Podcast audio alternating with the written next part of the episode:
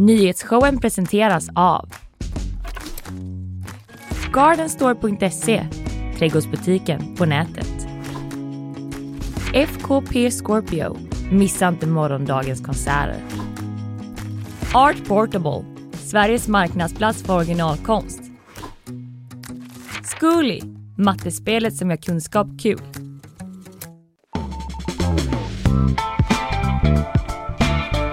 Då var det som så att du återigen lyssnar på Nyhetsshowen, ett eh, radioprogram som sänds ut på webben och i GPS app och där jag, Kalle Berg, programleder tillsammans med dig, Fanny Wik. God morgon! Eh, vad tyckte du om den lilla sammanfattningen Nej, av vad vi lite, gör? lite gulligt. Mm. Det var som att du var med i Tack. skolan. Hade redovisning. Ja, den tar jag. Ja. Eh, vad ska du prata om idag Fanny? Jag ska prata om jordens eh, hälsa. Jordens hälsa. Spoiler, den mår piss. Dr. Wik Ja, tar eh, hälsokontroll. diagnos ska ställas. ja. eh, jag ska prata om eh, partiledardebatten i riksdagen. Det var ju höstpremiär. Oj, oj, oj. Mm, högt tonläge sammanfattas det med i flera medier. Vi får besök också dubbelt idag. Först tidigt i programmet så kommer Negar Sarassi hit. Det är ju så att på lördag så är det ett år sedan Masa Aminis död i Iran efter att hon greps av moralpolisen där och det startade ju ett uppror särskilt då för kvinnors rättigheter. Och vi ska snacka med Negar. Hon är operasångerska och bor här i Göteborg och har rötter i Iran. Vi ska prata med henne om eh, ja, tiden som varit sedan dess. Sen kommer ju Mark Isitt hit också. Ja, arkitekturkritiken från vår egen tidning. Ja, Och programledare är han också. mm. Vi ska prata om eh, varför han hatar Göteborg så mycket. Bland annat. och husen som finns här. Ja, kanske mest det. Ja, han hade ju sommar, han sommarpratade ju också. Ja, det är gjorde han. Uppmärksammat. Ett brandtal Mm. var det. Och programledare i tv numera också va? Jajamän. Eller sen ett tag kanske. Mm. Eh, bakvärm blir det sen. Då ska jag ta med dig ut i rymden. Nej! Jo, så blir Kalle! det. Otroliga, alltså på riktigt otroliga nya forskningsrön. Mår redan piss. Ja, jag hamnade i ett sånt rabbit hole igår kväll va? Jag Åh. liksom läste länkade artiklar och så vidare. Ja. Ja, Jag ska prata om ett askregn i Eriksberg. Så oj, det låter också sjukt ju. Ja. kan de höra samman på något sätt? Ja, det får vi se. Hur mår du annars? Eh, bra, det var så sjukt kallt vill jag säga till alla som inte har varit ute än idag. Ja, helt annat bit i Ja. luften. Det var som att man somnade och vaknade typ tre månader senare. Mm. Ja, men det var som, som du sa till mig att det är rent kroppsligt minne så. Ja, Att det, man bara kropp, kroppsminnet reagerar bara just det. nu är det Så höst. här är det. Så här är det att leva och bo i Sverige. Exakt. Ja. Nu börjar det, men det är också jättefint här ute idag. Ja, det är det. det är väl helt okej. Hur mår Jag, du? jo men jag mår bra. Jag gillar det där att eh, som du sa där att vi liksom kan vara inne och informera. Alltså visst det finns väderappar och så men det är då re- De riktiga människor med riktiga känslor som kan liksom berätta lite om hur vädret är innan folk går ut liksom för vi sänder så Ny tidigt. eh, punkt i körschemat. Ja. Det är så här, nu ska vi berätta hur det egentligen är ute idag. Ja. För er som inte har gått ut. Ja, men är det bra. Jag var på barnkalas igår så jag har bara ätit så varmkorv och tårta igår kväll. Eh, Så jag vet inte, min kropp är lite så uh, skakig typ. Eh, du kanske kan äta någon hälsosam lunch sen. Mm, det ska bara äta liksom fiberextrakt, rena rena fibrer senare. Ja, jag åt bara eh, godis och kaffe efter sändningen igår. Ja, ja, du ska alltid vara värst du. Inte min sändning ens.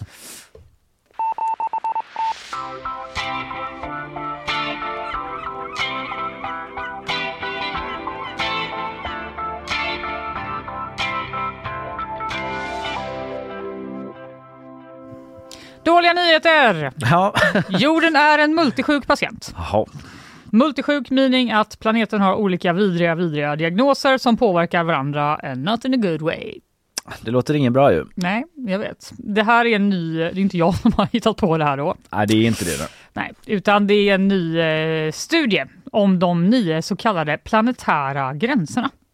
Ja, jag har inte järnkoll på dem. Nej, det är helt okej. De här nio gränserna då tillsammans, det är de som reglerar förutsättningarna för livet på den här planeten. Det, Mm. Man har liksom kunnat se, se ut de här nio områdena Mm. och, eh, för att kunna mäta det här. Då. Och det är en jättestor grupp forskare i flera länder som har skrivit den här studien. Den kan liknas lite vid den här IPCCs klimatrapport Mm. med skillnaden då att den tar hänsyn till alla system som formar planeten.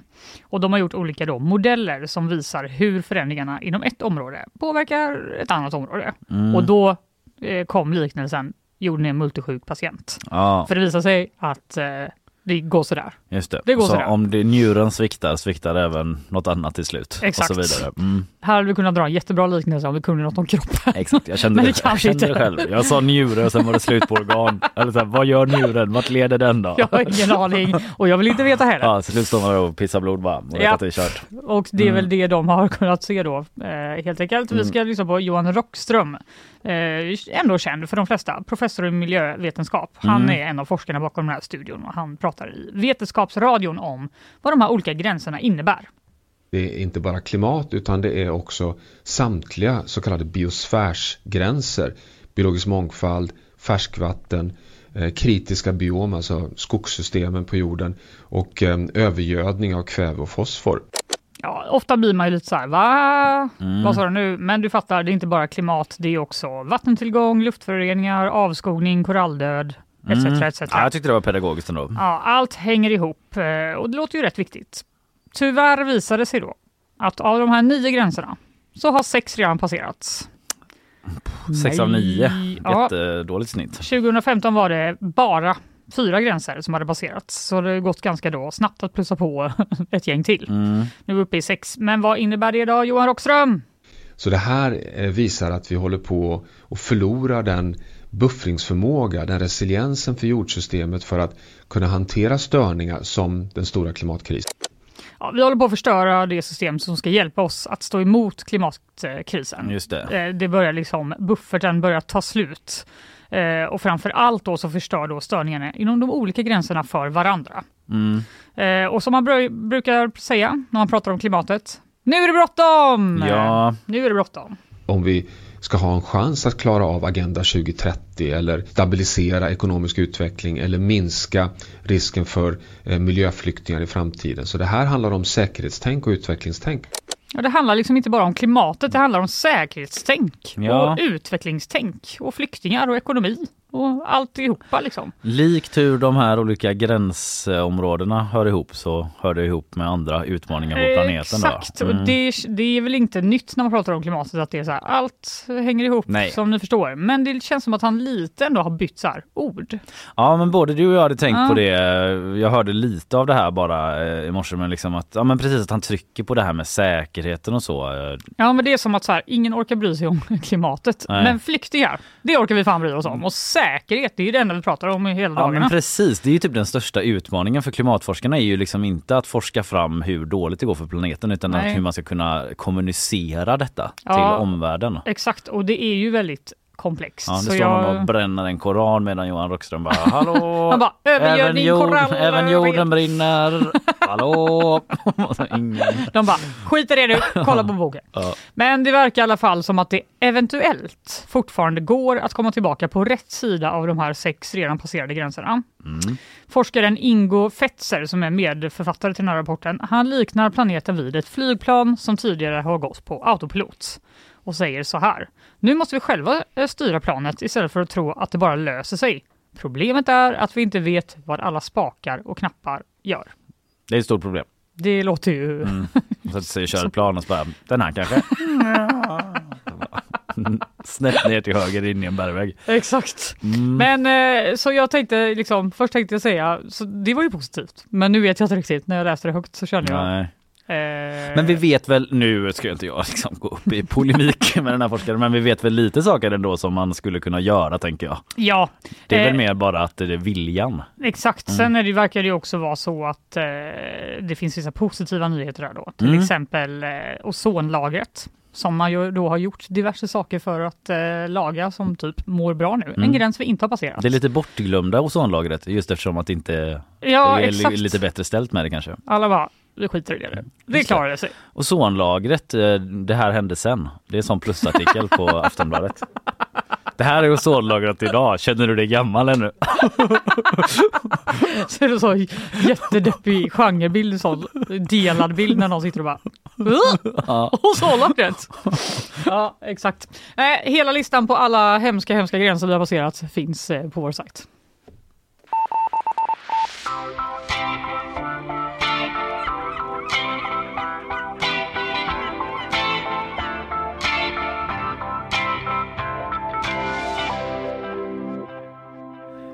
Vi ska alldeles eh, strax få ett nyhetssvep av Isabella som är tillbaka på jobbet, det är vi glada för. Men mm. vi ska också få besök av Negar Sarassi som är operasångerska eh, som bor här i Göteborg men också har rötterna i Iran och hon har vunnit den här Persia's Got Talent. Ändå wow! Ja det är liksom typ iranska talang mm. fast det sänds från Sverige. Ja, vi ska framförallt inte prata om det men det är en liten lite om det. Ja lite om det, det är en del av det men vi ska prata om eh, Iran. För på lördag är det ett år sedan Massa Amini eh, dog efter mm. att hon greps av moralpolisen där och satte igång en våg av protester då särskilt för kvinnors rättigheter. Vi ska prata om det med Negar men eh, först nu så lyssnar vi på sponsorerna.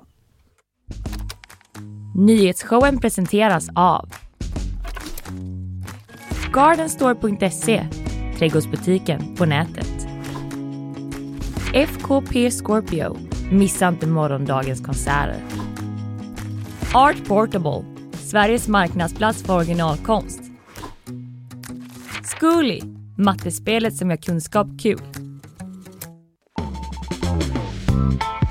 Välkommen tillbaka Isabella Persson! Oh, ja, men du har ju varit krasslig och vi har ja. haft eh, goda ersättare men det är ju gott att ha dig tillbaka ja, igen. Det är väldigt skönt att vara tillbaka också. Ja, men jag förstår det. Inte roligt att ligga hemma sjuk. Nej det är det inte. Du, vi ska inte hålla lyssnarna på sträckbänken. De har också väntat på ett nyhetssvep eh, från dig. Eh, så jag lämnar över ordet. Varsågod Isabella. Den man som sköts på öppen gata i centrala Stockholm igår kväll har avlidit av sina skador, det uppger polisen. Mannen som är i 20-årsåldern ska ha varit ensam när han sköts men enligt polisen ska det funnits en del vittnen på platsen. Offret ska vara känt av polisen sedan tidigare och man har inlett en förundersökning om mord och grovt vapenbrott men ingen, pers ingen person har gripits under natten. Det är i nuläget för tidigt att säga om skjutningen har någon koppling till gängkriminalitet eller den senaste tidens våldsdåd ståd i Stockholmsområdet. En person har avlidit efter att ha krockat med en älg utanför Varberg i natt. Det var strax innan midnatt som polisen larmades till en singelolycka på Västkustvägen och två personer befann sig i bilen, varav den ena senare avled. Polisen har inlett en förundersökning om vårdslöshet i trafiken och bilen har tagits i beslag. Minst 40 civila har dödats i en flygattack i Sudan. Det är uppgifter som kommer från flera sjukvårdskällor. Attacken tros hör ihop med de strider som pågått i flera månader i Sudan där den reguljära armén slåss mot den paramilitära styrkan Rapid Support Forces. Enligt vittnesuppgifter ska attacken skett mot två marknader och omfattat flera kvarter. Tack Isabella. Tack. Det rullade förbi en sån rullvagn utanför ja. studion precis när jag slog av. Det lät som att det var typ åska utanför. Det var därför jag blev, om någon, om någon liksom upptäckte en halv sekunds tveksamhet från mig så var det för att jag försökte identifiera det ljudet. Eh, Isabella, du är tillbaka eh, lite senare i programmet med mm. fler nyheter. Nu så ska vi släppa in i studion eh, finalisten i Persia's Got Talent, eh, operasångerskan Negar Sarassi. Och hon är också engagerad i ehm, liksom ehm, hon har mycket släkt och vänner i Iran och eh, är engagerad i eh, frågorna där kring kvinnors rättigheter kan man väl sammanfatta det som. Det är ju på lördag ett år sedan Massa Amini dog då efter att ha blivit gripen av moralpolisen i Iran och satt igång då blivit en tändande gnista för eh, de här upploppen och liknande som varit. Mm. Eh, häng kvar! Du lyssnar ju på nyhetsshowen och vi sänder live från GP-huset. 14 september är det idag, torsdag. Fanny Wijk, Kalleberg sitter i studion och nu har vi fått besök på lördag. I övermorgon så är det ett år sedan Masa Amini dog efter att hon gripits av moralpolisen i Iran. Det var ju en händelse som blev startskott till vad som kallats för en feministisk revolution i Iran. Och nu har vi med oss en gäst i studion som sagt. Hon är operasångerska från Göteborg eh, med med rötter i Iran då och engagerad i kampen. Välkommen hit eh, Negar Sarasi. Tack så jättemycket. Tack. Du, eh, för ett år sedan eh, om två dagar så nåddes världen av den här nyheten att Masa Amini dött då efter att hon blivit gripen av moralpolisen i Iran. Om du ska ta dig tillbaka mm. ett år i tiden. Vad minns du från när du hörde om hennes öde? Alltså mycket av liksom nyhetsflödet och allt man får kommer via Instagram. Mm. Så för mig var det där jag upptäckte först. Det kom upp bilder på Masa när hon låg i sjukhussängen. Och det är ju inte första gången i Iran som sådana här saker händer. Alltså man har sett så mycket bilder och så. Men så först förstod jag inte riktigt vad som var på gång. Eh, men sen förstod jag i alla fall att eh, hon hade gått bort och vad som hade hänt och engagemanget som uppstod då och orättvisan i det. För det var mycket, jag tror det var mycket det folk reagerade på, att hon var så hon var så oskyldig, hon hade inte gjort någonting. Nej. Hon var på besök i Teheran, hon var där med sin familj. Det fanns liksom hon hade inget uppsåt på något sätt. Hon var student. Hon var och- student och det var liksom, tänk att man ska iväg på en familjetur till huvudstaden och plötsligt så blir du gripen och sen... För att hon inte täckte sitt huvud som Ja, moralpolisen. det är ju bara, Ja, liksom, det, kan ju vara att någon får för sig något och så ska Mm. de bara... Det var så de motiverade eller så som det beskrevs i Ja, alla fall. hon hade ju ändå hijab, så Mm. att det var inte också, också tror jag det folk reagerade på, att hon var Mm. inte på något sätt provocerande, eller hon var ju liksom korrekt klädd egentligen. Och ehm, att det blev så där då, att, att det gick så illa. Och jag tror att det förenade så många grupper, det var så många som reagerade på just den här orättvisan i det och att det har hänt så många gånger så att till slut var det som att det var den här lilla droppen som fick bägaren att rinna Mm. över. Så att, ehm, ja, men jag minns att det var, det, det, det, var lite av en chock faktiskt. Jag minns den här tiden väldigt väl för att då jobbade, jag såg att ni hade Linda Zachrisson här igår, för jag jobbade på Stadsteatern förra året Mm. och var uppe i en produktion då. Jag minns att det var liksom att telefonen blev... ehm, ma- man sov nästan med telefonen för det var hela tiden saker som hände. Man behövde hålla sig uppdaterad. Och, Ja det är ju via sociala medier som Ja. många har följt det för det har Precis. ju varit svårt att få eh, för Mm. journalister att vara på plats och sådär Ja. kanske också. Ja. Men du har också släkt och vänner som är i Iran och Mm. bor där. Mm. Eh, Hur hade du kunnat ha kontakt med dem och liksom, hur försökte du prata med dem när de här Ja, våldsamheterna började? alltså, man får ju vara lite försiktig också för att det får man inte glömma att folk är ju ganska rädda för myndigheterna och att det kan finnas avlyssning och så vidare. Så att det var väldigt, väldigt liksom tyst Mm. kan man Mm. säga. Så att det var mer att jag såg via andra kanaler. Och sen så släckte man ju då när protesterna kom igång så släckte man ju ner nätet så att det var jättesvårt att få kontakt. Men det var då man liksom Mm. kände att man ville få kontakt för att veta att de mådde bra och så. Då var det lite knepigt. Mm. Ehm, men jag märk, jag kanske är lite naiv också som uppvuxen här så jag tyckte det var så konstigt att mina släktingar kanske inte skrev mer men sen förstod jag ju liksom att de är väldigt försiktiga. Mm. Mm. Så att ehm, Mm. man får inte glömma det, att det är en fruktansvärd diktatur. Mm. Och eh, de är skoningslösa. Alltså Mm. det är... mm, Jag har sett så mycket hemskt. Jag har gråtit så mycket tårar och samtidigt känner jag att det hjälper ju inte. Utan eh, liksom, det man kan göra är ju på något sätt att prata om det och komma Mm. ut och så. Men jag fick nästan liksom backa lite från sociala medier för det, det tog så mycket energi och man blev så påverkad så att det blev massa andra saker som blev lidande. Så att, Mm. Men det är ju förstås, det var ju förstås eh, förknippat med jättemycket oro, folk är Mm. liksom rädda, förbannade men det väckte ju också eh, ett visst hopp hos vissa kanske att det var på Mm. väg mot någon typ av förändring, kanske en ny Mm. revolution sådär. Mm, Hur upplevde du det? Kom du till en punkt där du vågade hoppas på liksom, en förändring är möjlig? Ja, alltså jag måste säga att egentligen innan det här hade jag nog inget hopp överhuvudtaget. Alltså det var nog många som trodde att eh, vissa kanske, mm, vissa som har liksom engagerat sig politiskt så. Jag, hade, jag har ingen politisk bakgrund överhuvudtaget. Och eh, jag, alltså det här var inte, det fanns inte på kartan. Så mycket kan jag säga. Mm. Så att när det väl började så var det var nog första gången jag upplevde att det faktiskt kan bli en förändring.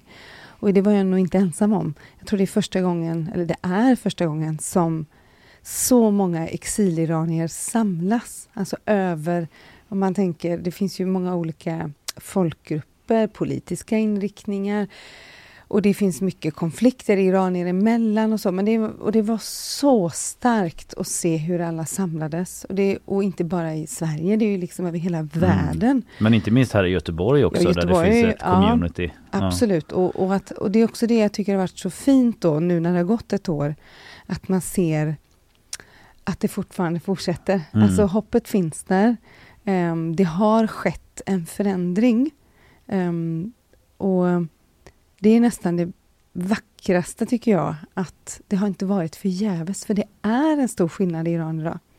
idag På vilket ju... sätt eh, har du märkt det? Liksom? Ja, men man märker det, bara kolla på hijaben, alltså slöjan, den är ju för ett år sedan, nu är det nästan 50, vissa säger 70 procent, vissa säger 50 procent av kvinnor som är utan hijab.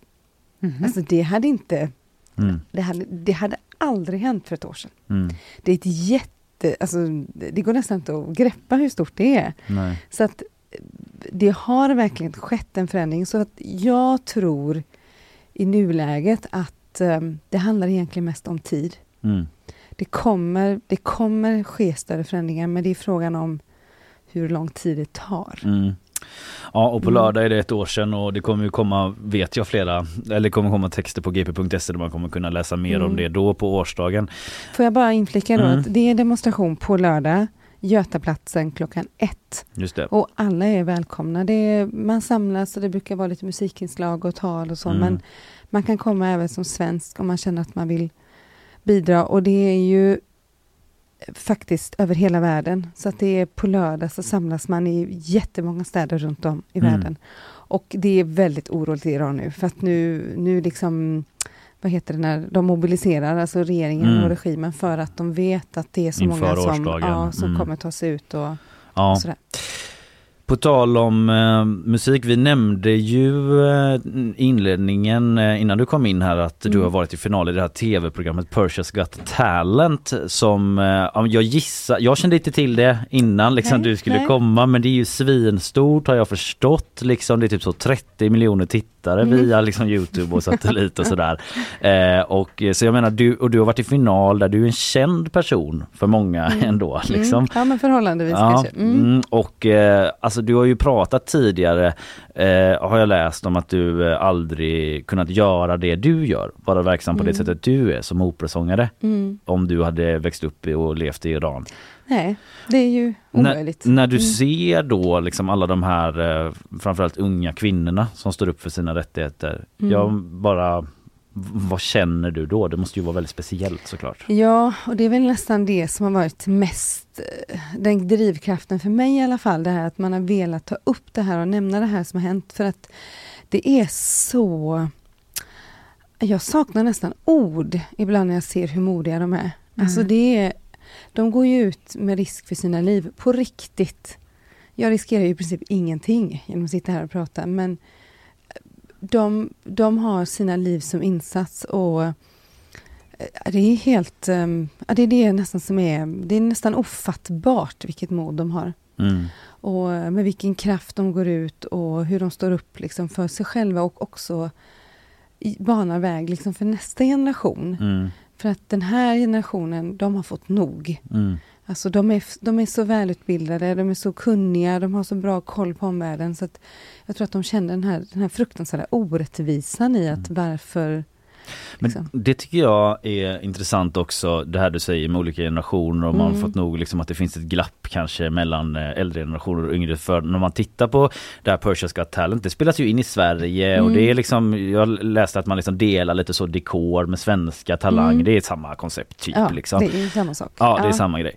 Eh, och Eh, just att jag, så här, jag kan tänka mig att typ moralpolisen i Iran mm. inte så eh, officiellt stödjer ett sånt program. Men, så här, nu får man inte glömma att iranska folket är ju förhållandevis sekulär, alltså mm, sekulärt. Mm, mm. Och det, det är det att man man har ju den här bilden av Iran med de här mullorna och mm. liksom hela den grejen. Men man tänker ju inte visa vad det är, att det finns liksom. ja, eh, ja, men väldigt det är också så här, man, om man, olika. Om man tänker hur många iranier känner man i Sverige som bär hijab? Det är ganska få.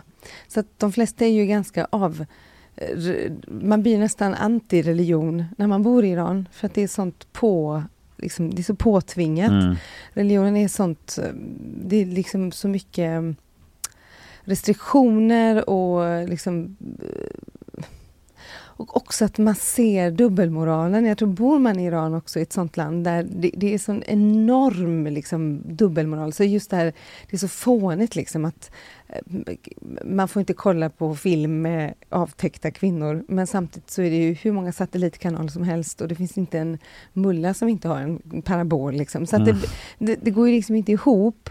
Och um, det här som Persia's Got Talent är också lite festligt då att det är första gången i Got Talents historia som man har spelat in programmet utanför liksom, ursprungslandet. Ja. Och det är för att man, det går ju inte i Iran med tanke på de mm. restriktioner som finns.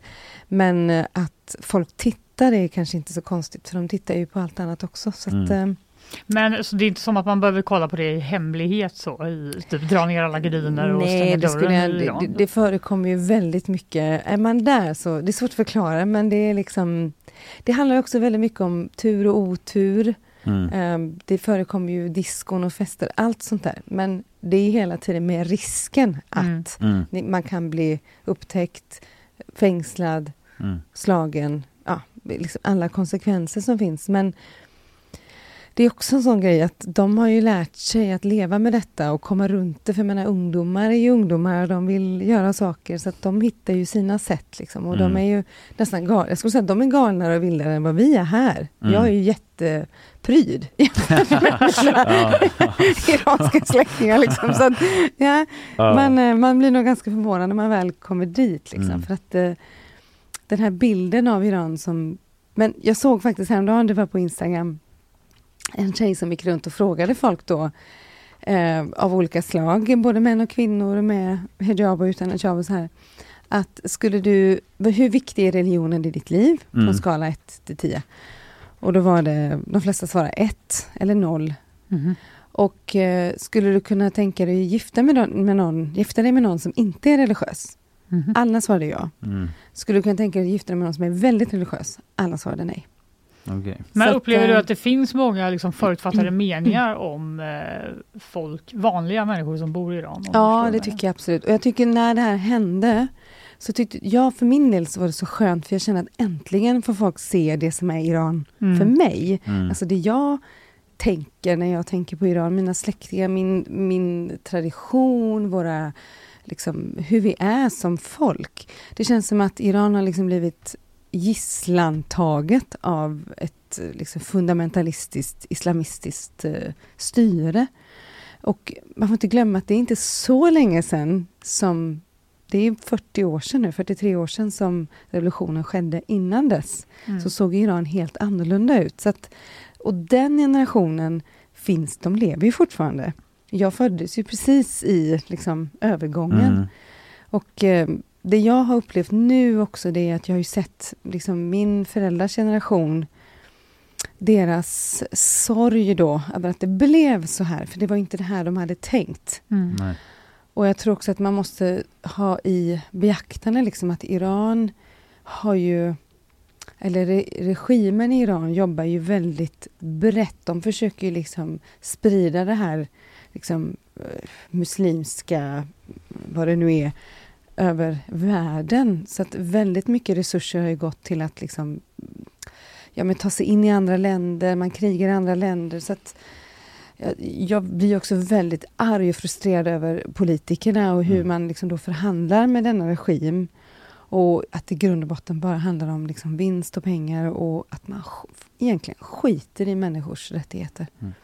På Så skärpning. Ja. På lördag är det ett eh, år sedan alltså Masa Aminis död och det kommer vara manifestationer i Göteborg och mm. världen över. Mm. Och eh, du är ju operasångare som jag nämnt. Eh, mm. Du har en konsert också. Ja, den 5 oktober mm. så blir det konsert på Storan. Det är inte en konsert liksom ägnad åt Massa men jag har gjort det till min uppgift att alltid nämna detta mm. och nästan oavsett vilket sammanhang jag sjunger i. Så att eh, jag kommer att sjunga sånger på persiska och sen blir det väldigt mycket annat också. Ja.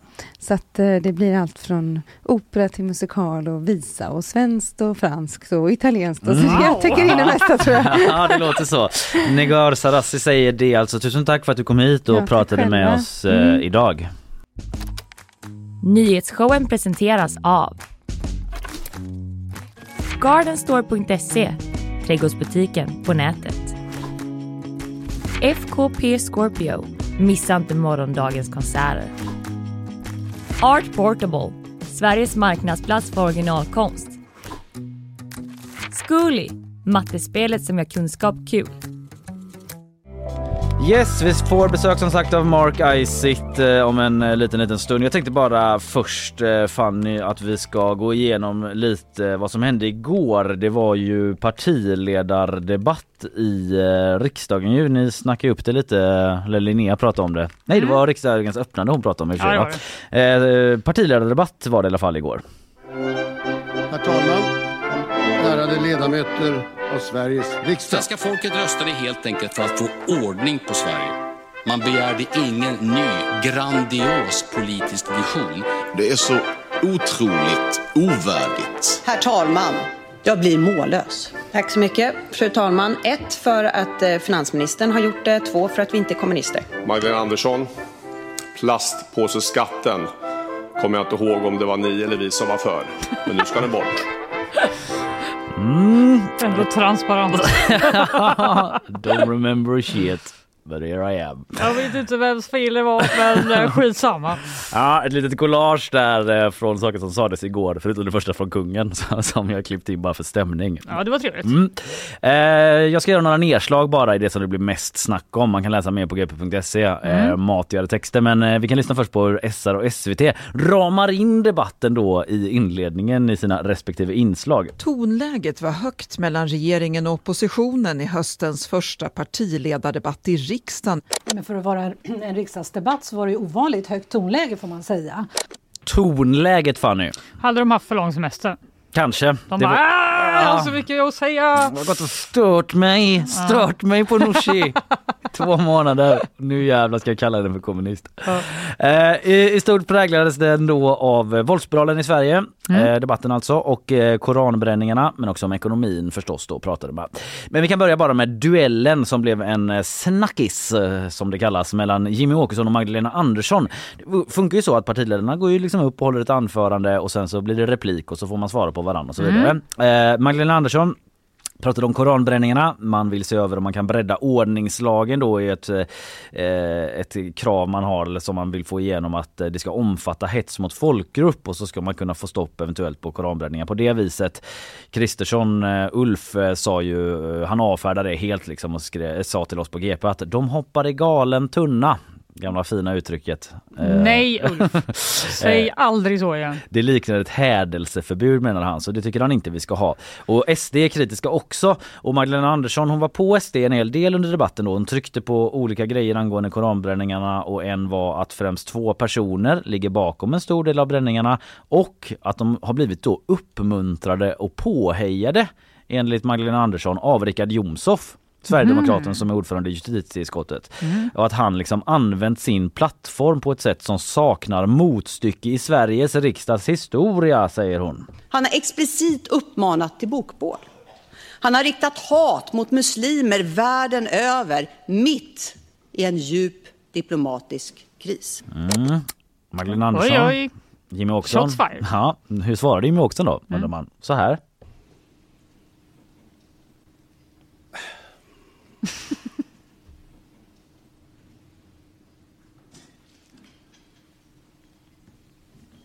Hallå? Jag är mållös. Unnade sig en Alltså, konstpass. är det inte annars att man bara säger jag är mållös fast man inte är det? det måste man vara mållös jättelänge först. Det är liksom lite så här. Där har du en poäng. Ja, precis. Det är ju Säg bara jag är mållös. Bildligt talat. För att han, sen var han just en liten stund efter han sa han är mållös. Men jag tänkte nu får det vara nog eh, för lyssnarna. Men sen började han prata då eh, och eh, sa lite mer saker. Här står Sveriges före detta statsminister och pratar strunt. Rakt igenom strunt. Rakt igenom strunt. Aj, aj, aj. Han tyckte förvisso att Magdalena Andersson då beskrev verkligheten på ett korrekt sätt när hon pratade om våldsspiralen och koranbränningarna. Eh, jag antar inte det med Richard Jomshof. Eh, antar att han inte håller med om. Eh, och så vidare. Men Magdalena Andersson som har varit, och inte bara Sveriges statsminister i lite drygt ett år, utan också finansminister ganska många år dessförinnan, tar inget som helst eget ansvar för hur vårt land har utvecklats under de åtta år som hon har suttit vid makten. Ja, inget ansvar tar hon tyckte han då. då. Eh, vi ska lyssna på eh, Magdalena Andersson. Då skulle ju hon i sin tur då förstås eh, replikera på detta från Jimmy Åkesson och då jobbade hon in den här gamla taktiken. Replik Magdalena Andersson. Herr talman!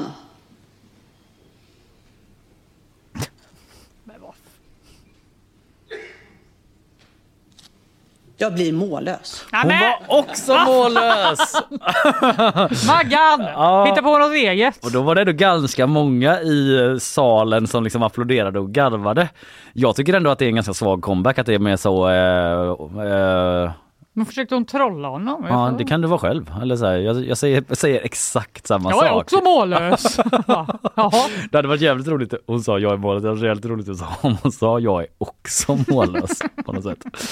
Ja, men hon anklagade Jimmie Åkesson för att vara skamlös och hon återkom till det här med Jomshof eh, flera gånger rapporterar Ekot då. Men eh, ja, det om det. Ulf Kristersson, han sa annars eh, detta. Svenska folket röstade helt enkelt för att få ordning på Sverige. Man begärde ingen ny grandios politisk vision utan att självklara saker ska börja funka igen. Och svenska folket förstår att det som är misskött i decennier kommer ta tid att reparera. Mm, I see what you did there. Enlighten me typ. Att han bara, Utveckla. Okej, vi kanske inte har stoppat gängkriminaliteten än. Nej. Men det är ju inte vårt fel. Precis, han typ begärde tid men enligt hon- honom så fattar alla redan det. Att de Ja, behöver exakt. det. Svenska Mm. folket fattar det. Ja, han tryckte i alla fall på det här arbetet som man gör för att stävja våldet då som vi pratat om tidigare med liksom hävd sekretess och utökade möjligheter för avlyssning eh, av polisen och sådär. Mm. En sista grej som dök upp var att Magdalena Andersson kritiserade Ebba Busch för hennes flip-floppande som det heter på amerikanskt vis om Turkiet. Okej. Eh, Inte skorna. Eh, nej, nej, nej, nej, precis. Eh, men det här med att hon eh, var lite fram och tillbaka där om biståndet till eh, Turkiet. Ja, men det är djupt olämpligt. Vi behöver inte fler käppar i hjulet i NATO-processen och vi behöver inte att de sticks in av vice statsminister. Behöver vi inte. Att Nej. hon är som den mimen med en som cyklar och bara tar en pinne själv och så bara ja! Eh, nej men det var ju det här med att Ebba Busch liksom sa på kvällen i veckan att man skulle strypa biståndet till Turkiet för att hon skulle utlämna eller gripa kurdiska räven och sen på morgonen efteråt sa hon, eh, fick hon backa på det. Ja, Eh, glöm det. det var lite pinsamt. Det var lite pinsamt. Nej. Sen tycker sossarna förvisso att man ska göra det. Sätta press på Turkiet för att de ska utlämna eh, räven men eh, inte på det sättet utan i samtal. Inte, i, eh, Inte med monies. inte liksom eh, i offentliga utspel i media då. Nej. Man ska sköta det snyggare. Men skadan är redan skedd även om hon backar tycker Magdalena Andersson. Eh, Bush fick i alla fall till en riktig sån singer i alla fall eh, som gick varm på Twitter. I alla Mm. fall tyckte väl hennes, de som gillar henne det Mm. i debatten med eh, Nooshi Dadgostar. Varför har Bush inte kallat upp matjättarna för att sluta till exempel en överenskommelse om att bromsa den här prisutvecklingen som skadar svensk ekonomi? Tack så mycket, fru talman. Ett, för att eh, finansministern har gjort det. Två, för att vi inte är kommunister. Burn! Oj! Ja, du är kommunist. Jaha. Sen så är det ju så att finansministern i och för sig som vi pratat om här har ju talat med matjättarna för att de inte ska höja priserna. Alltså Elisabeth Svantesson. Ja, som kallar ju henne indirekt kommunist också, nästan. Ah. Även om Svantesson i och för sig inte gjort lag av det hela, men liksom lite low key så kommunistanklagelsen mot Svantesson. Eh, tyckte vissa i alla fall. Ja, ja Fanny. Känner du att du har fått en eh, generell bild? Jag känner att det här räcker. Man Mm. behöver inte se hela. Nej. Jag är mållös. Mm, Du är mållös. Men man kan också läsa på g.se för lite mer så djuplodande analys mer än bara Aj, aj. snack. snack. Jag vill ändå säga det. Det är Mm. liksom, eh, det är på sin plats.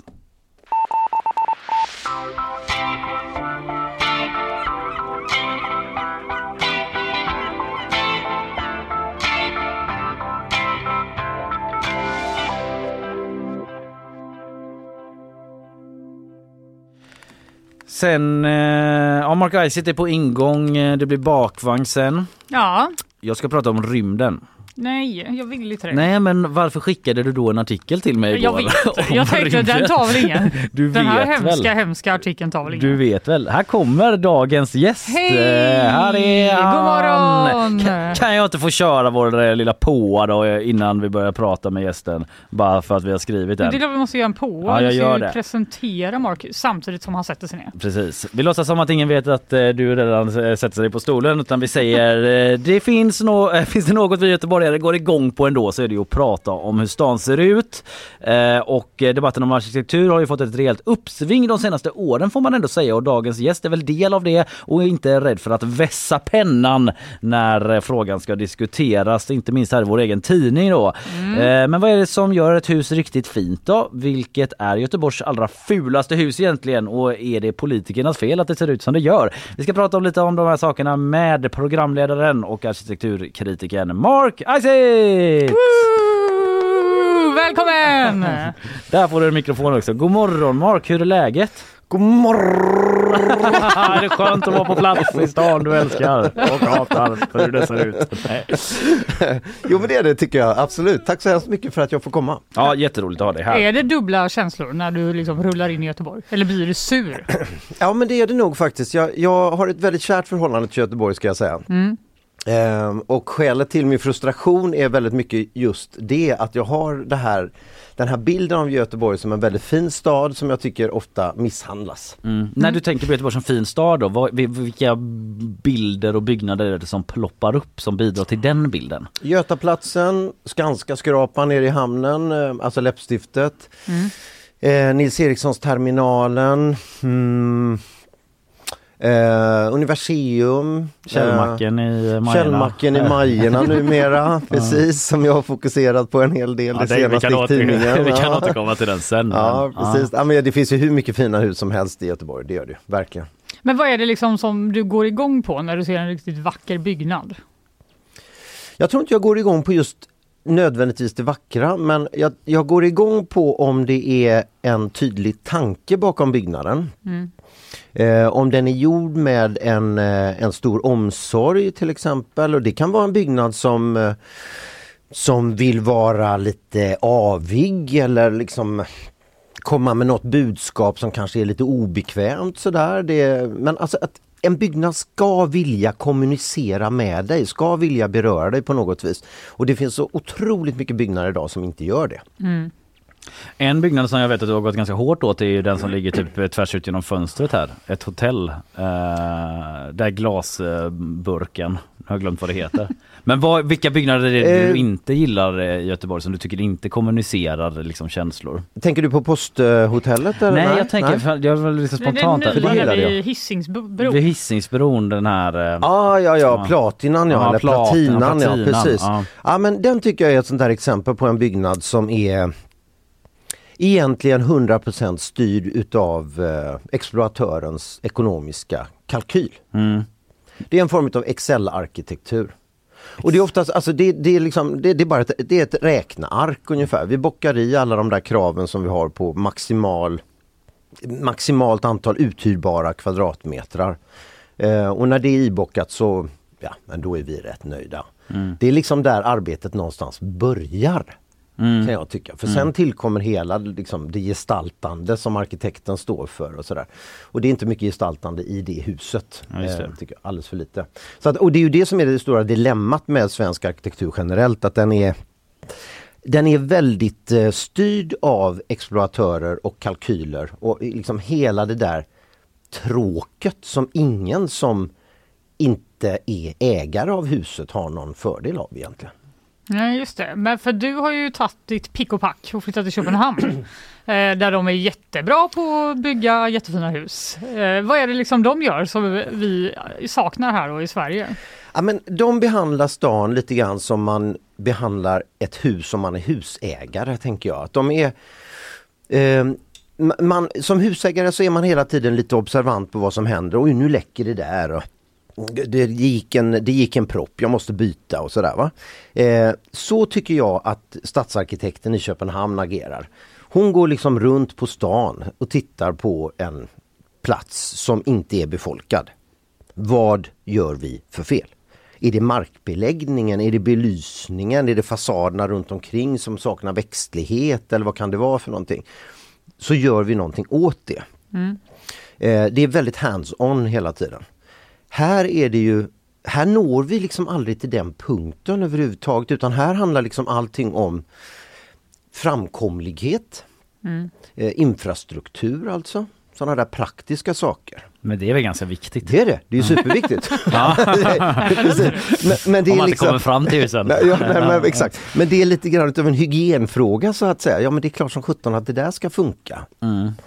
Ehm, och, eh, så att, och det, jag tycker det är ett, en, en stor skillnad mellan det svenska sättet att planera och det danska sättet att planera. Det danska är hela tiden riktat mot den lilla användaren av den här platsen.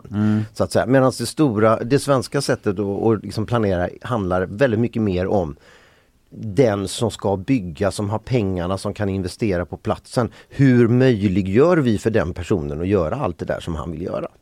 Ja, för du skrev ju en krönika här i GP att eh, politikerna måste våga börja säga stopp till byggandet för att eh, prioritera stadslivet. Var det lite det du menade då?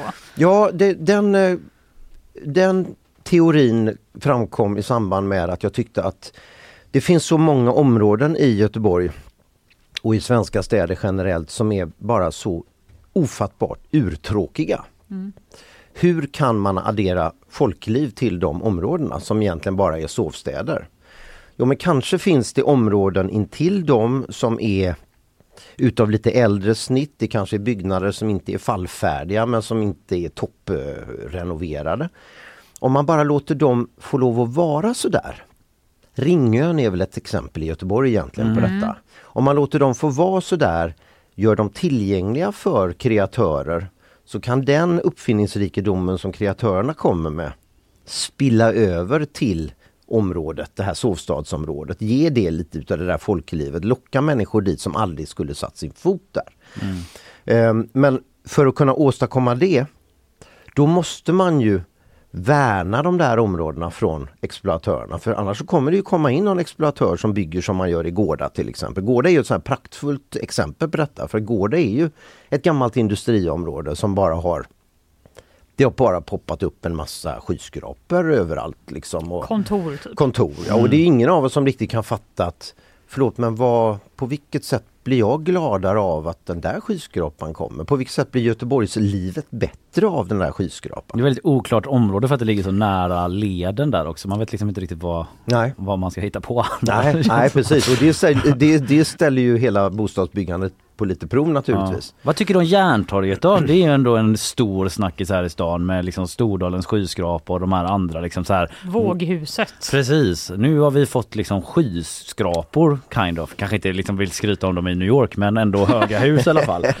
Va, vad känner du? Jag vet att det delar liksom bekantskapskretsar det där. Ja, ja, men jag har förstått det också. Jag tycker faktiskt att det området har, det har alltid varit rätt brokigt. Alltså första Långgatan har ju aldrig haft någon särskilt liksom, tydlig profil. I alla fall inte under min Nej. tid i, i den här stan. Liksom.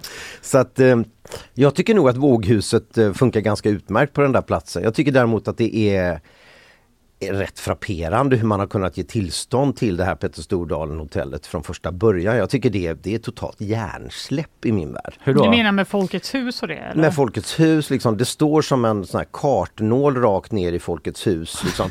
Det, det är liksom som att där kommer liksom den stora liksom, hotellmagnaten in och bara slår en spik Mm. rakt ner i Folkets hus. Pang. Men är det ur ett arkitekturperspektiv eller mer ur ett bara Alltså, jag tycker inte att arkitekturperspektivet och det rent eh, stadslivsperspektivet, de skiljer sig inte åt. De, är- de, det är en och samma sak egentligen. Arkitektens uppgift är, och politikernas uppgift också, det är att skapa ett folkliv. Alltså alla beslut man som politiker fattar detta borde liksom filtreras genom det där att gör jag stan till en bättre plats om jag bygger ett hotell på Järntorget mitt i Folkets hus? Men det beror ju, det är ju såklart upp, eh, det finns ju många åsikter om det för jag menar vissa kanske skulle säga men vadå det är ju det gamla som möter det nya och det är lite show och lite Vegas som möter liksom folkteatern och något sorts gammalt arbetarideal. Ideal. Det är intressant, det är liksom världen som möter, det blir en dynamisk plats mitt i stan. Vad tänker du om det, det resonemanget som jag hittar på här? Ja, det tycker jag låter som precis de där argumenten som man får höra om det där projektet. Jag tycker att det är helt fel eh, argument. Jag tycker att det finns en särart i Folkets hus. Folkets hus för det första är en jättefin gedigen byggnad ritad av samma arkitekt som gjorde Konserthuset uppe på Götaplatsen, Nils Einar Eriksson. Det är en sån här superbyggnad av en superarkitekt som är i, en, liksom, i sin mest kreativa fas i sin karriär när han ritade det där huset. Det är Stordalen också nu. Han hittar på hotell efter hotell. Ja, ja.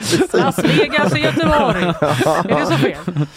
Eh, och, och sen så, och sen så eh, har man en verksamhet i det här huset och man kan definitivt ha, ha åsikter om huruvida Folkteatern gör allt rätt.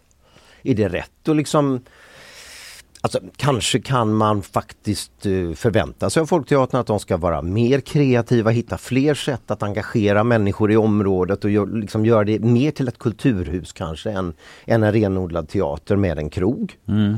Eh, men är det rätt sak att bara liksom, devalvera hela den där kulturprofilen med att lägga in shower, eh, konferenser, allt det där som vi ser i dussintal runt omkring i stan. Mm. Eh, Men vad tycker du att man skulle gjort? Ingenting? Eller? Jag tycker man skulle förädlat den, den nuvarande byggnaden och man skulle sett över verksamheten och sett, liksom, är det någonting vi kan göra för att förädla verksamheten och göra den bredare och locka fler människor? Och då tänker jag inte på alltså, Jill Johnson utan jag tänker kanske på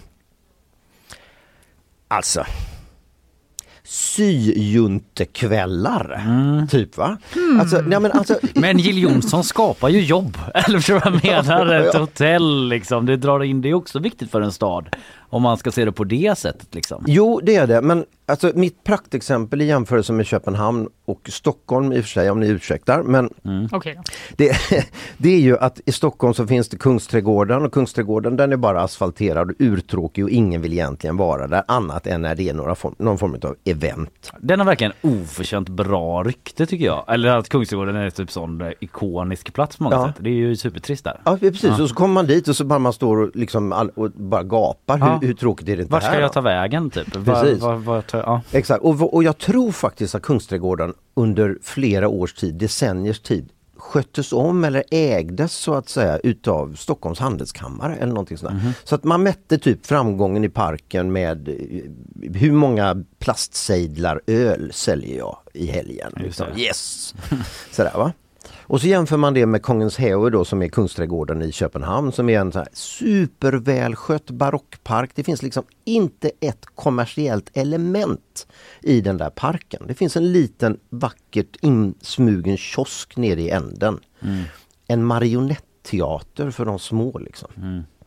Vad signalerar det? Alltså, allt vi bygger i en stad, det signalerar ju någonting. Det säger någonting om att ja, jag tror att du och dina barn skulle ha ett intresse av att gå på en marionetteater och att ni skulle bli bättre medborgare av att göra det. Medan det i Sverige, de, de insatser man gör i Sverige och i Kungsträdgården i Stockholm i synnerhet då, det är liksom bara minsta motståndets lag sådär. Alla vill väl dricka öl liksom. Och alla vill väl eh, lyssna på lite Svensktoppen på scenen. Och all, alltså det, det är en... Upp med, upp med ambitionen! liksom. Ja men vem, vem, vi, så här då, vi bygger ofta tråkigt och kanske lite fult. Men vems fel är det att det har blivit så här? då? Är det politikernas fel? Att, eh, för jag menar samtidigt, vi har ju ändå en eh, bostadsbrist. Eh, Vi måste ju bygga snabbt och många bostäder för att folk ska kunna bo någonstans. Står liksom inte det över att det ska vara fint och kul? Jo, men man ska komma ihåg med den där bostadsbristen att vi, vi, Göteborgs befolkning ökar snabbare nu än jag tror att det någonsin har gjort. Så Mm. visst, man står inför en utmaning. Man får gå hundra år tillbaka i tiden ungefär för att se en, en motsvarande ökning. Det man byggde för hundra år sedan, supergedigen arkitektur, liksom, något av det bästa som överhuvudtaget har byggts i Göteborg under Göteborgs 400 år. Mm. Det man bygger nu är något av, på sikt tror jag, det sämsta man har byggt i Göteborg under de här 400 åren. För att man, man, man ar- argumenten är ju det att om vi inte bygger nu så kommer människor stå utan tak över huvudet. Det kommer, människor kommer ligga och sova i parkerna. Nej, det är inte så då? Nej, Nej, det är ju inte alls så. Det är bara det att alltså, jag bor i en fyra och du bor i en tvåa och vi flyttar ihop och så vill vi ha och vi, vi skaffar barn ihop och så vill vi ha lite större. Mm. Eh, men vi kanske faktiskt skulle kunna dela på den där lägenheten. Alltså, det handlar ju bara om bekvämlighet någonstans. Det är pensionärer som har bott i en sjua som vill flytta till en tvåa men det finns ingen tvåa just nu. Är det bostadsbrist? Nej. Men menar du att man skulle liksom kunna omvandla bostäder som redan finns? Typ? Och Ja, använda det, dem? ja men det skulle man ju det, i, med stor fördel göra. Men det, är- det är egentligen en annan fråga tycker jag. Det där att man gör om kontoren som Mm. finns idag. Som längs Avenyn till exempel som är ett exempel jag tar i mitt sommarprat. Att man Mm. i Avenyn som är liksom en knapp kilometer lång så bor det 200-300 personer kanske på sin höjd. Mm. Du vet, det är ju löjligt liksom. Den gatan kommer ju aldrig få något normalt liv om det inte bor människor på den gatan. Det är bara kontor alltihop i lokaler som var gjorda för att vara bostäder från första början. Konvertera tillbaka dem då till bostäder. Avenyn, ikonisk plats i Göteborg. En annan eventuellt eh, framtida ikonisk plats i Göteborg då, Karlatornet. Detta omdebatterade. Eh, vad, liksom, vad, vad, vad tänder det för känslor i Mark Isaac? Ja men jag gillar det. Ja. Eh, Jag tycker att det är Alltså på avstånd är det ju ganska fantastiskt. Dess placering är ju super, superbra. Vad känner du att det kallas för gylfen då? För att det ser ut som en Eh, gylf? ja, men jag tycker det är jättebra. Jag tror faktiskt att det var typ jag som myntade det där. Blixtlåset kallade jag det i alla fall. Upp med gylfen skrev jag. Jag Ja, tror det det har, var vi har någon haft rubrik en omröstning här Ja. vad det ska kallas och då Ja. vann gylfen. Vi Eh, hade, ja. vi hade även blixtlåset. Ja det var med som Ja. alternativ Ja, där. ja. Ja. Ja. Men, eh, nej, men jag tycker det är så himla fint placerat. Om man står där vid Stora Hamnkanalen och tittar tvärs över älven så, liksom, så är det där. Och därmed så slår det i alla fall en visuell bro till Hisingen. Nu när vi inte kan bygga några, några andra broar till Hisingen ungefär. Va? Hjälper inte pendlarna Nej, riktigt. Nej, det gör det inte. bron Nej, till men, men Lindholmen, man men får ändå den där kontakten att titta, Ja. Göteborg är faktiskt större än bara den här 1600-talsstaden. Mm. Det gillar jag. Jag gillar fasaden. Jag tycker att det ser ut som att den har blivit så som det var tänkt. Den är väldigt stilig. Sen kan jag, precis som jag ställer mig skeptisk till gårdaskraporna, bli lite skeptisk till att jaha, är det det vi bygger när vi ska fira Göteborg 400 år? Liksom? Mm. När vi firade 300 år så, så byggde vi konstmuseum och konserthus och stadsteater och parker Ah. och botanisk trädgård och Slottsskogsvallen och Liseberg och sådär. va? Ja, det, nu är det Allting. ett penthouse till någon som bor här några veckor om året. Ja, Typ. ungefär, va? Ja. ja men det är ju intressant. Eh, Vi, avslutningsvis då, eh, eftersom vi nämnde det, den här källmacken i Majerna. Eh, Ja. Jag slog in det där. Eh, det, vill du beskriva den byggnaden? Det är en byggnad som står i ett tätbefolka, eller tätbebyggt eh, område i Mm. Majerna. Eh, som står liksom på spetsen av två mötande gator Mm. i en, i en, på en triangelformad tomt. Det är en byggnad som har ett utkragande skärmtak eh, som är liksom futuristiskt i sin karaktär, i Just sin det. design. Det har liksom en liten rot i mitten. Det ser ut som en kammussla från, eh, från luften vilket i- beror på att det var en källmack en gång i tiden. Eh, Så att det är, en, det är en stiliserad källlogga från luften men från marken så är det ju det här futuristiska lite Life on Mars-aktiga om man vill. va? Om man vill romantisera den byggnaden så kan man göra det. Det är kul att göra det för jag tror inte så många tänker så Nej, när man åker förbi heller. på elvan och bara... Nej, nej, men vet du, jag tror att det beror på att den är, så, det, den är dåligt omhändertagen som Mm. så himla många hus är. Eh, så att man, man tycker bara liksom, nej men kan vi inte bara riva detta? Ja det har ju Men- varit uppe. Precis, det Mm. har det ju. Exakt. Och man ska bygga bostäder där istället för det är ju sån bostadsbrist då. Va? Mm. Eh, så det måste man ju göra. Men det där är, alltså hela den diskussionen tycker jag är väldigt illustrerande för hur man tänker i Göteborg. Mm. Här har vi en tomt med ett väldigt liksom, udda hus. Med, som skulle kunna laddas med en ny funktion. För Jag tänker inte att det ska fortsätta vara en bensinmack utan jag tänker ju att det ska vara någon liten kulturscen eller ett mikrobryggeri eller eh, en, liten bar samlingslokal. En liten Mm. bar eller någonting. Alltså någon tar över och gör någonting förbaskat bra av det. Mm. Eh, men istället så tycker man, ja men vi bygger bara ännu mer bostäder där. Så, nu blir det av. Eh, och, det- och det är ju inte bara själva byggnaden som är intressant utan det är ju att det är en liten byggnad bland de här höga byggnaderna som står väldigt tätt.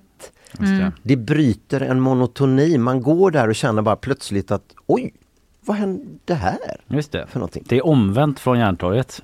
Där det plötsligt dyker upp ett väldigt högt eh, Petter Stordalen-torn. Det gör det. Det ja, läger. precis. precis. Ja. Ja. men så kan man ju se det. Men det representerar ju någonting annat än bara den stora hotellmagnaten, liksom det här lilla macken. Den representerar ju något, kan Mm. komma att representera något väldigt kul. Ja, vi vet att du ska iväg om en stund och spela in det, ditt eh, tv-program Ja. som du håller på med. Precis, Grand Designs. Grand Mm. Designs. Ja. Det får vi tillfälle att prata om någon annan gång kanske. Du är Ja, när är hjärtligt- premiären för det? Ja. Det är inte bestämt faktiskt. Eh, riktigt. Eh, Fjärde säsongen är det i alla fall som vi gör nu. Du är hjärtligt välkommen tillbaka i alla fall och prata mer design och arkitektur med oss. Jätteroligt att ha dig här, Mark Isitt. Tack. Nyhetsshowen presenteras av Gardenstore.se, trädgårdsbutiken på nätet. FKP Scorpio, missa inte morgondagens konserter. Art Portable, Sveriges marknadsplats för originalkonst. Zcooly, mattespelet som gör kunskap kul.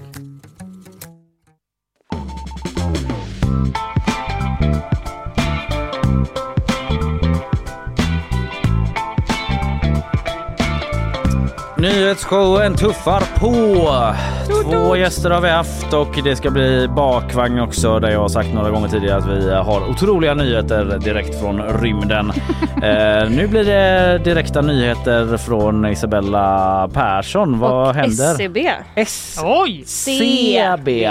Ah. Just det, Centralbyrån. Ja, exakt. Den statistiska som jag brukar kalla den. Vi har inflationssiffror. Ah! Klockan är åtta. Ring ding ding Ja. ding ding. Borde ha någon sån klocka. Ja. Klockan är åtta. Det har de säkert ute på ekonomi. Ja, Mm. säkert. Ja. Eh, det sjunker.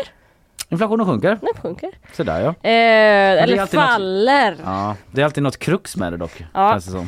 Ja, ja. Så bra kan det väl Låt inte vara? höra kruxet. Eh, det uppgick i augusti till 7,5 procent. Mm. Det ska jämföras med en inflationstakt på 9,3 procent i juli. Okej. Så från 9,3 till 7,5 Mm. eh, skriver vi på GP. Det finns ju två mått av det här KPIF, KPIF som eh, Linnea Rönnqvist kallar det. Kipiff. KPIF. Det är följt till 4,7 procent. Det är då man tar bort eh, eh, ränteförändringar. Mhm. Så, så här, bolån och sådana saker. Aha. Eh, men det var ändå, det faller också. Mm, okej. Så neråt på inflationssiffrorna. Ja, Mm. det var alla goda nyheter idag. Ja, Man igår bara- kom ju uppgifter tvärtom i Ja. USA. Att Ja, det ja. steg där mer än man trodde. Men här går det neråt. Det Det- vill vi ju. Ja det vill vi men det är inte så att man liksom går ut och firar och jublar. Det känns som det kan hända grejer liksom ganska snabbt. Ja. De går upp och ner känns Ja, det som. Vi får mm. se. Men ehm, man vill att inflationen ska gå neråt och nu går den neråt. Visst är det alltid lite så att de här uppgifterna kommer alltid så, ja men vid åtta när vi sänder Ja, och så är det bara så här, nu har det här hänt. och så, Och så är det också att man bara, vad betyder det? Ja exakt, men så här, under dagen så kommer alla fördjupningar Ja, och experter som uttalar sig. Det kan man säkert följa under dagen på g.se och så Ja, vidare. Typ. Men, verkligen. Ja, ja. Eh, våra ekonomiexperter här, de har superkoll på det här. Mm. Kommer följa upp det. Så in och läs om man vill veta följden av det. Det var Mm. jättebra tips. Mm. Eh, vi har också haft en razzia på Stockholmsbörsen. En razzia på Stockholm. Eh, Mm. Det är Expressen som rapporterar att Ekobrottsmyndigheten har genomfört en razzia i Stockholmsbörsen lokaler i Frihamnen i Stockholm. Och eh, lite oklart, men jag tror det här ska ha skett igår. Mhm. Igår kväll och det ska gälla brott kopplade till finansmarknaden och marknadsmissbruksbrott. Oj, Mm. det låter ju väldigt eh, Mm. intressant eh, tycker jag. ska vara en utredning. Eh, Pontus Hamilton tror eh, att det är åklagaren. Eh, jag får återkomma till det. Men han säger att utredningen har nu pågått i över ett år. Jaha. En major case för Pontus Hamilton. Ja, Wow, det Mm. kanske är så att vi har anledning att återkomma till detta imorgon, låter det ju som. Eh, ja. Om, om det kommer någon mer information om detta. ja. kammaråklagare Pontus Hamilton Mm. bekräftar för Expressen att det här har skett. Spännande. Ja. Sen har vi ju skjutningen i Stockholm då som vi Just det. fortsätter att följa eh, vad som händer där. Det har ju varit Centralt i Vasastan den här gången. Ja, på öppen gata beskriver man det som. Mm. Mycket vittnen och eh, första, det första som händer i händelseförloppet är då att mannen har skjutits och att det ska kommit ursäkta, eh, privatpersoner försökt hjälpa till med HLR och så. Mm. Eh, så det har varit eh, ganska dramatiskt på platsen. Mm. Man vet, eh, det har ju varit en våldsvåg den senaste tiden. Jag vet vi pratade om det igår, Kalle. Eh, med de här händelserna kring den interna splittringen i Foxtrot-nätverket. Det var i Uppsala då i, i senaste veckan. Mestadels ja, absolut. Men det vet man inget om någon koppling här? då? Nej, det är, alldeles, det är för tidigt att säga. Eh, mannen är känd av polisen sedan tidigare. Eh, Men det vet vi, det kan betyda många saker det också. kan betyda väldigt Mm. många saker.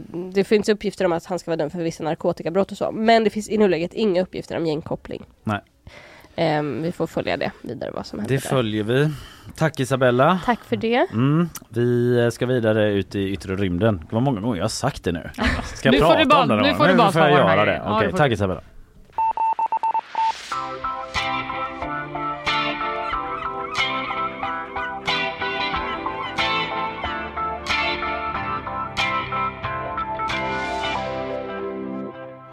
Ja, nu då Fanny.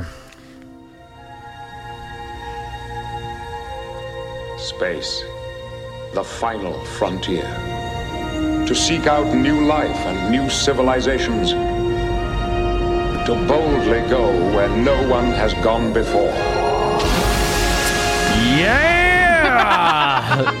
Nya upptr- eh, uppgifter från NASA. Och det här var NASAs generaldirektör vi hörde. Nej, det var Captain Picard från eh, Star Trek. Ja, I detta myset kan vi stanna. The Enterprise. Ja, eh, det är så att NASA har hittat en jätteplanet där man tror att en stor del av ytan täcks av hav. Och nu kommer det, det här är det sjuka. Och som har visat tecken på potentiellt liv. Nej! Jag vet att det kommer upptäckt eller eh, nyheter ibland om sådana här exoplaneter då ute i yttre rymden som kan vara så eh, finnas förutsättningar för liv och så vidare. Mhm. Eh, men det här är någonting annat ändå Ja, alltså. skulle jag säga. Jag slutade typ lyssna när du sa jätteplanet full av hav. Jag bara... Men du tycker det är så obehagligt. Alltså jag vill bara inte tänka på att det finns något annat än just den här studion Ja, just nu. Tyvärr så får du eh, Ja, ja, ja, är liksom acceptera detta nu då. Men det här är det här James Webb-teleskopet som är liksom det senaste teleskopet som är uppe som har ersatt liksom de här gamla varianterna Hubble Mm. och så vidare. Där man kan eh, liksom, som är grunden till att man ser så mycket, att det kommer så mycket rymdnyheter nu. För man kan Mm. liksom titta väldigt, väldigt många ljusår bort vilket att man betyder att man ju tittar liksom långt bak i tiden också. Just det. Eftersom ljusår är tid och så vidare. Mm. Eh, och den här planeten då som man har sett den här gången har det lite torftiga namnet som Expressen skriver K218b. Och ligger i konstellationen. Lejonet. 120 ljusår ifrån oss. Okej. Eh, det, jag orkar liksom inte sätta det i kontext. Det är väldigt, väldigt långt bort i alla fall. Ja. Det räcker typ. Det räcker. Obegripligt långt bort. Och det har en massa som är då nio gånger så stor som jorden. Så den är nio gånger så stor som jorden.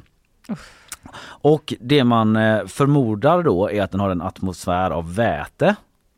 Mm. Och att den är till stora delar täckt av hav då. Mm, det låter mysigt. Ja, Har de sett en liten fisk som bor där? Det, nej, det har man inte i teleskopet. Så bara, De bara, det är Loch Ness! Jag visste att den fanns också. Och just det, så blir det en sån grej. att de bara, Ser ni de här krusningarna, krusningarna här? 12 meter krusning på det havet här. Det måste vara Storsjöodjuret. Ja, det är inte så då, utan då har de sett det handlar om en Hysian exoplanet. Hysian har med What? vatten att göra, liksom eh, en eh, vattentäckt planet, typ väldigt förenklat. Eh, en Hysian exoplanet som har potential att ha väterik atmosfär då och en yta täckt av hav. Men det som är det mest fascinerande med den här upptäckten då, för man har liksom sett andra exoplaneter som liksom där det kan finnas hav och sådär, eller vatten Mm. i alla fall. Eh, Men den mest uppseendeväckande upptäckten är att man hittat tecken på förekomsten av en molekyl som Mhm. kallas för dimetylsylfid, DMS förkortas. Wow! Jag går vidare. Nej, men vad är det för Ja, molekyl det, då? Kalle? Ja. Ja, men den är en molekyl som i alla fall här på jorden bara produceras av liv. Mhm. Alltså den kommer ur levande organismer, typ den här molekylen. Huvuddelen av DMS i jordens atmosfär kommer från växtplankton i marina miljöer. Okej. Do you, can you even begin to comprehend the meaning? No. Nej, men alltså att det skulle ju då utifrån den eh, bakgrunden betyda att det på den här planeten eh, finns någon form av liv som utsöndrar den här molekylen. Mm. Och jag menar, är det så? Är inte det, det, Jag vet inte det, inte. det Nej, nej, nej det var, det var inte en fråga till dig. Men är inte det i så fall det sjukaste du någonsin har hört? Eller? Jag vet inte. We're not alone man! Även om det Men bara det- är plankton. Det är vi och ett litet plankton. Super small high five! Planktons. Den bara! Sen är det alltid lite trögt då. Eh, så här, eh, att det verkligen rör sig om DMS har man inte kunnat med säkerhet slå fast ännu. Man behöver en utredning Aha. och det kommer liksom fler observationer från webb för att kunna bekräfta det här. Eh, att det verkligen finns eh, det här DMS och en sån betydande liksom, eh, atmosfär som man pratar om. Det säger Nico Madhusadan förlåt, men eh, astronom vid universitetet Cambridge som eh, är huvudförfattare till den här eh, forskningsrapporten. Då. Mm. Han säger vidare, läser jag från Expressen, våra fynd understryker vikten av att fundera över vilka olika möjliga beboeliga miljöer i sökandet efter liv eh, det finns på andra håll. Traditionellt har vi fokuserat på mindre steniga planeter med, eh, men de större hysianska som jag pratade om där, världarna är betydligt mer gynnsamma.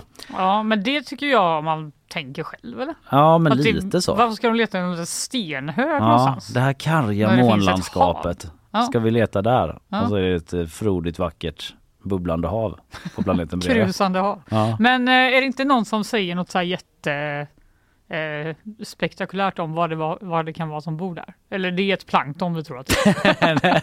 Nej, det är ingen som eh, säger något Det är ingen som om vågar det. drömma sig bort. Nej, det är väl mer att eh, den här molekylen har upptäckts då, även om man verkligen behöver utreda och säkerställa det då. Men det, ty- det, ver- det finns liksom tecken på det.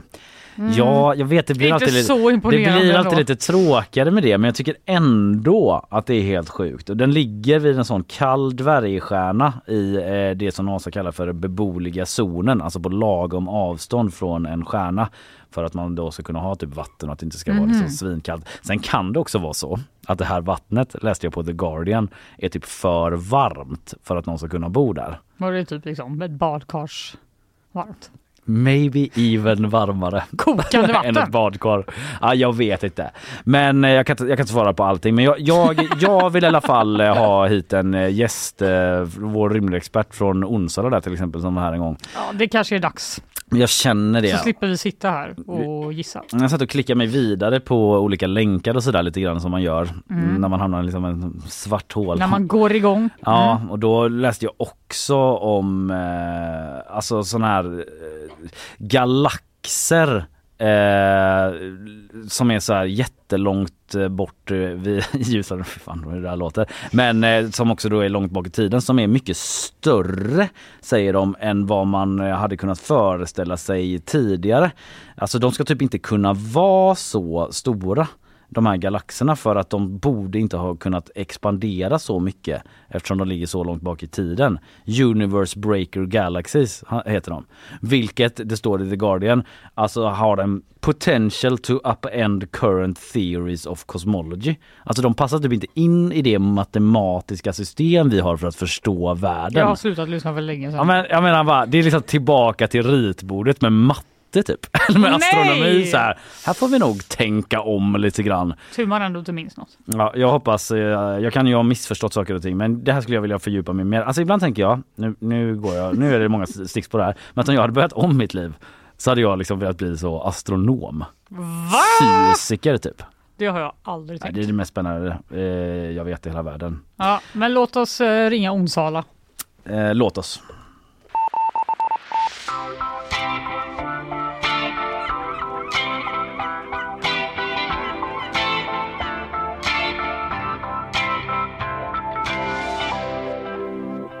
Alltså jag ska nog ta en ufo-nyhet här nu. Va? Ja, En ufo-nyhet? Jag kommer bara, jag, jag fick feeling nu, jag bara hittade den på vår sajt. Du som hatar eh, rymden så mycket. Ja men den här verkar lite mer lollig om du ursäktar mig. Tusen år gamla lik med trefingrade händer och okänt DNA. Det har ufologen Jamie Moussan eh, påstått sig ha hittat eh, då i Mexiko. Och nu har han visat upp dem i Mexikos kongress. Det här läser jag på gp.se. Va? Ja, det var natten mot onsdagen, svensk tid, som ufo-intresserade Jamie... Ufo-intresserade blev han helt precis. Ja, det är vissa varningsklockor här. Eh, Ja, han det är kommer fler. Det kommer fler Men ändå typ så här, eh, här är en man som är väldigt intresserad av ufon. Släpp Exakt. in honom i kongressen. Ja, lite Mm. weird. Mm. Men han presenterade då flera icke-mänskliga skelett för kongressen i Mexiko. De, mumifie- de mumieliknande föremålen som visades upp i glasmontrar ska ha hittats begravda i staden Cusco i Peru Där och uppskattades vara tusen år gamla. Såg Mm. du några mumier där? Nej, inte Inga trefingrade händer heller. Ja, de här fynden ska alltså ha haft tre fingrar och okänt DNA enligt den här Jamie Mosando. Dessa exemplar är inte en del av vår evolutionära historia på jorden. sa han i sin presentation för den mexikanska kongressen och representanter från USA enligt flera internationella medier. Han bara, titta på min hand där. Många fingrar du? Evolution. Fem fingrar. The result of evolution. fingrar ska skydda dig. Titta på den Skitsamma. här handen, tre fingrar. Ja, eh, problemet då är att han har kommit med liknande påståenden för 2017 visade han en mumieliknande kropp som visade sig vara ett människobarn. Okej. Varför släpper vi in den här killen hela tiden? Jag tyckte. Men eh, Aftonbladet har gjort sitt jobb. De har ringt till Claes Svahn, Mm. journalist och ordförande vid eh, organisationen UFO Sverige. Nyligen pensionerad. Mm, nyligen pensionerad men väldigt Dagens aktiv Nyheter. i UFO Mm. Sverige. Mm. Som ju är en seriös organisation. Man kan väl vara värt att sticka Absolut. in det. att De tittar liksom på så o, alltså ufo, saker som man inte kan förklara. Liksom. Inte utomjordingar Nej. utan eh, vad är det man, an, vad heter det? Vad är UFO? Unidentified flying object. flying objects. Allt möjligt skit som man inte vet vad det är. Ja, Det kollar de på. de har ett kritiskt förhållningssätt. Förlåt, fortsätt. han säger i alla fall så här, eh, han är tveksam. Han, han, då menar han alltså den här eh, ufo-intressenten. Jamie. Mosan. Mm. Han säger, han är väl kanske inte den jag skulle önska lägga fram den här typen av bevis. Okej. Taskigt. Ja, det är ner det. bättre om man har någon som är neutral och inte har svaret klart på förhand, säger han till Aftonbladet. Claes Svahn önskar nu att oberoende forskare undersöker fynden, säger han till tidningen. Det är skakiga uppgifter. Det är skakiga uppgifter. Ja. Ja. Okej, inte skakande. Nej, skakiga. Nyktert eh, av Claes Svahn Ja, jag känns det känner spontant. att det finns alltså en bild där, jag vet inte. Kolla här, vad trycker du om den här? Lille, lille. Ja, ja just det. Ja, där, för först var det bara en bild, han, typ- någon, någon liksom har gjort en grafisk bild av... Ja men eh, här är den. Det ser väldigt mycket ut som att någon har gjort typ en, en alien i papier-maché.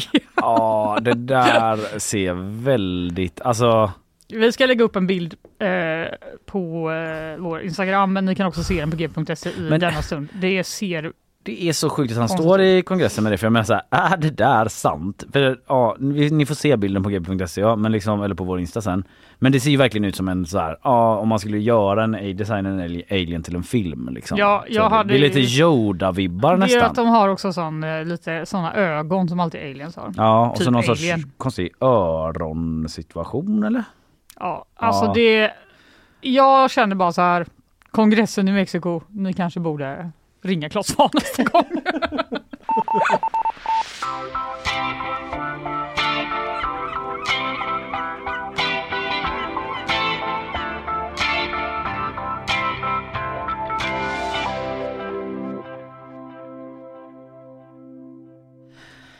Du pratade ju om eh, planeten, har fått en eh, hälsocheckup där Ja. i början. Eh, Mår piss. Mår piss, ja precis.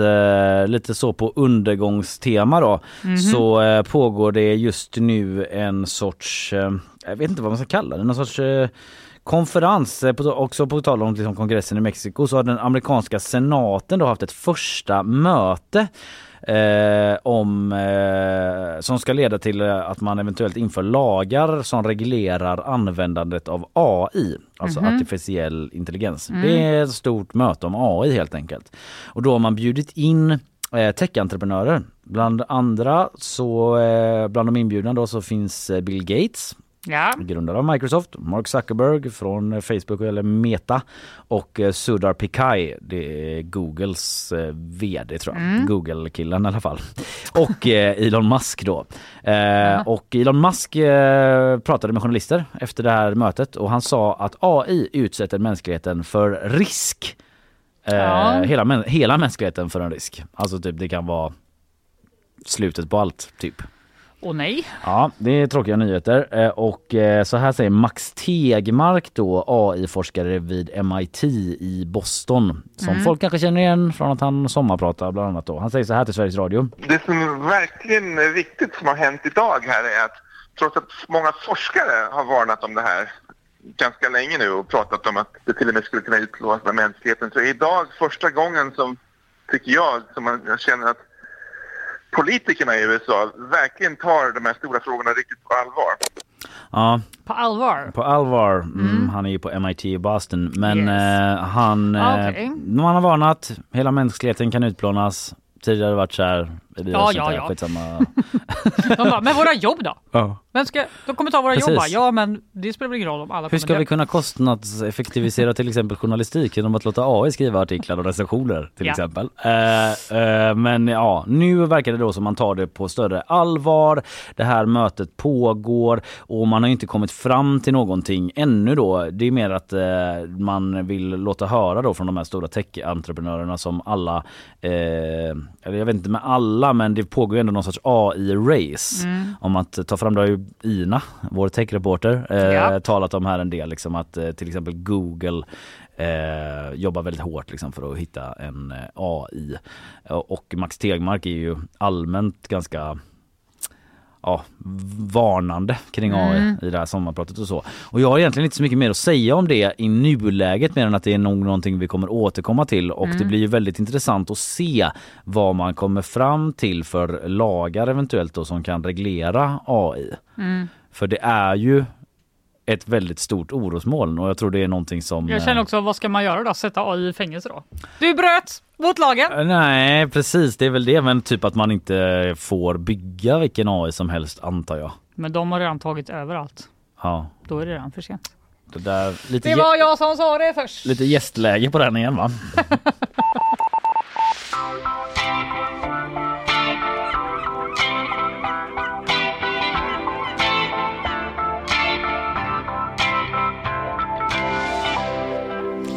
tisdags då var det flera läsare som ringde in till GP och berättade om en mystisk aska som Mm. spred sig i eh, området vid Eriksberg. Och under onsdagen så var det fler som hörde av sig om skador på sina balkonger och utemöbler. Det är inte aska, det är någon form av olja som är geggig och inte går att få ta bort.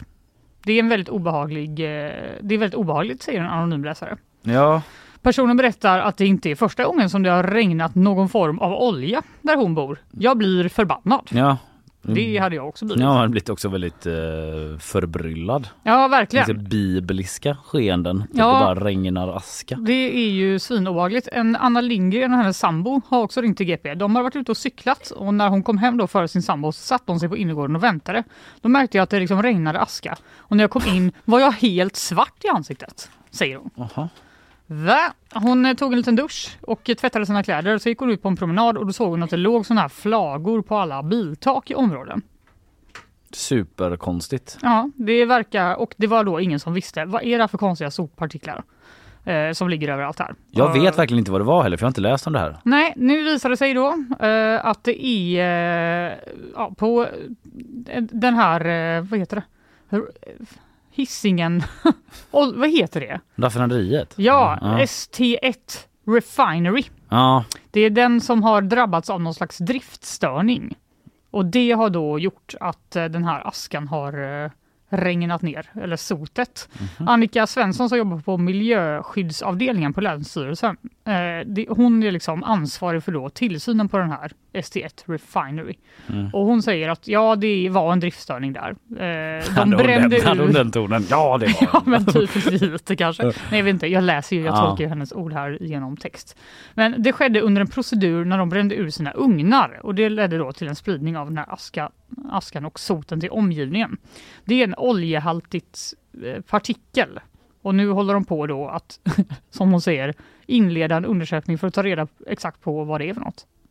Okej, det låter ju superskakigt. Ja, jag vet. Det kan väl inte vara jättebra för dem som satt och liksom blev helt svarta i ansiktet av, av aska? Nej, Jag antar det- att man andas in eh, en, en och det annan gör man ju partikel. uppenbarligen Ja. om man är ute och cyklar lite där och Ja. sen blir helt svart i ansiktet. Men eh, hennes svar är väldigt så här korrekta men kanske inte jättelugnande. Det, hon säger bland annat så här. Askan har plockats in för analys. Resultaten kan användas för att bedöma konsekvenserna för hälsa och miljö. Ja. Det är inte direkt så här. Det är inga problem. Det är inga problem. Nej, det är väl också det som är bara det helt vanliga med en analys va? Ja. Att resultaten kan Exakt. användas för att typ ta reda på vad det är som pågår och sker. Exakt. Ja. Erika Samuelsson är informationschef på S1 då, och hon uppger att eh, det är väldigt ovanligt att det blir sådana här driftstörningar och att det är jätteviktigt för dem med hälsa och sånt. Mm. Eh, men eh, ja, hon säger typ så här. Vi bedömer inte att aska av den här mängden är farlig för människor, djur eller natur. Och då frågar reportern här, men hur stor mängd rörde det sig om? Vi vet ingenting om mängden ännu. Nej, men hon sa Men just utsläppet att... var under så kort tid. Ja, men de bedömde ändå att... De bedömer ja, att det inte är farligt. Mm, Okej. Lite eh, oklart va? Det låter lite oklart. Eh, vi får väl se om eh, de kommer fram till något mer när de har utrett det här lite längre. Men eh, just nu är det oklart hur många som drabbades och det mesta andra också. Tror du att om det är jättedåliga forskningsresultat som kommer springa ut med det bara nu är det klart, vår forskning är klar. Hoppas ni inte andades in den här skiten Ja. för den var jättefarlig. Ja. Nej, jag antar att eh, om det hade varit jättefarligt så hade det väl kanske funnits någon bättre procedur. De kanske tar sitt ansvar enligt eh, konstens alla regler. Vi får väl se. Du, eh, vi får väl se om vi är tillbaka imorgon igen. Ah, det är vi ju såklart. Eh, det får vi är vi varje veckodag. börjar vi klockan sju och sända här. Eh, vi har pratat idag om partiledardebatten. Jag gjorde en liten genomgång. Eh, duellen Mm. mellan Jimmie Åkesson och Magdalena Andersson till exempel. Just det, det var väl, kan du alltid, alltid göra det? Jätteskönt. Jo, men jag bru- brukar ändå försöka sammanfatta de där grejerna som sker i riksdagen lite då och då. Ja, det uppskattas. Gärna med, med montage med musik och så. Och det Exakt. blev det ju idag med. Ja, det blir det idag med. Jag pratade om eh, jordens hälsa. Den är usel. Men eh, det kanske finns hopp. Just det. Ni får lyssna i början. Ja, det får ni göra. Vi hade Nigar Sarassi här också som är operasångerska och bor i Göteborg men har rötter i Iran då. Och Varför Mm. nämner jag det? Jo, för att vi pratade om att på lördag är det ett år sedan eh, som eh, Massa Amini eh, dog efter att hon gripits av eh, moralpolisen i Iran och det blev ju startskottet som vi alla vet för eh, upplopp och protester. Japp. Mark Isitt. Ja, sen hade vi Mark Isitt här också. Vilket program! Ja, Herregud. är herregud. helt, eh, helt bränd i skallen. Men eh, han är vår arkitekturkritiker här i GP Mm. och eh, han är programledare för Grand Design. Och han var här och pratade lite om eh, ja, vad han tycker om eh, svensk arkitektur egentligen. Ja, gav, Sådär gav sina cent som eh, Karlatornet, eh, Järntorget och eh, Hotell Gårda. Draken. Hotell Draken och så vidare. Många Ja. given. Mm. Och ja, sen var det ju bakvagn som Ja, vanligt. ja, Där var det ja, rymden och allt möjligt. Men producent idag har varit Emelie Hagbard, Isabella Persson läser nyheterna. Du heter Fannevik, jag heter Kalle Berg.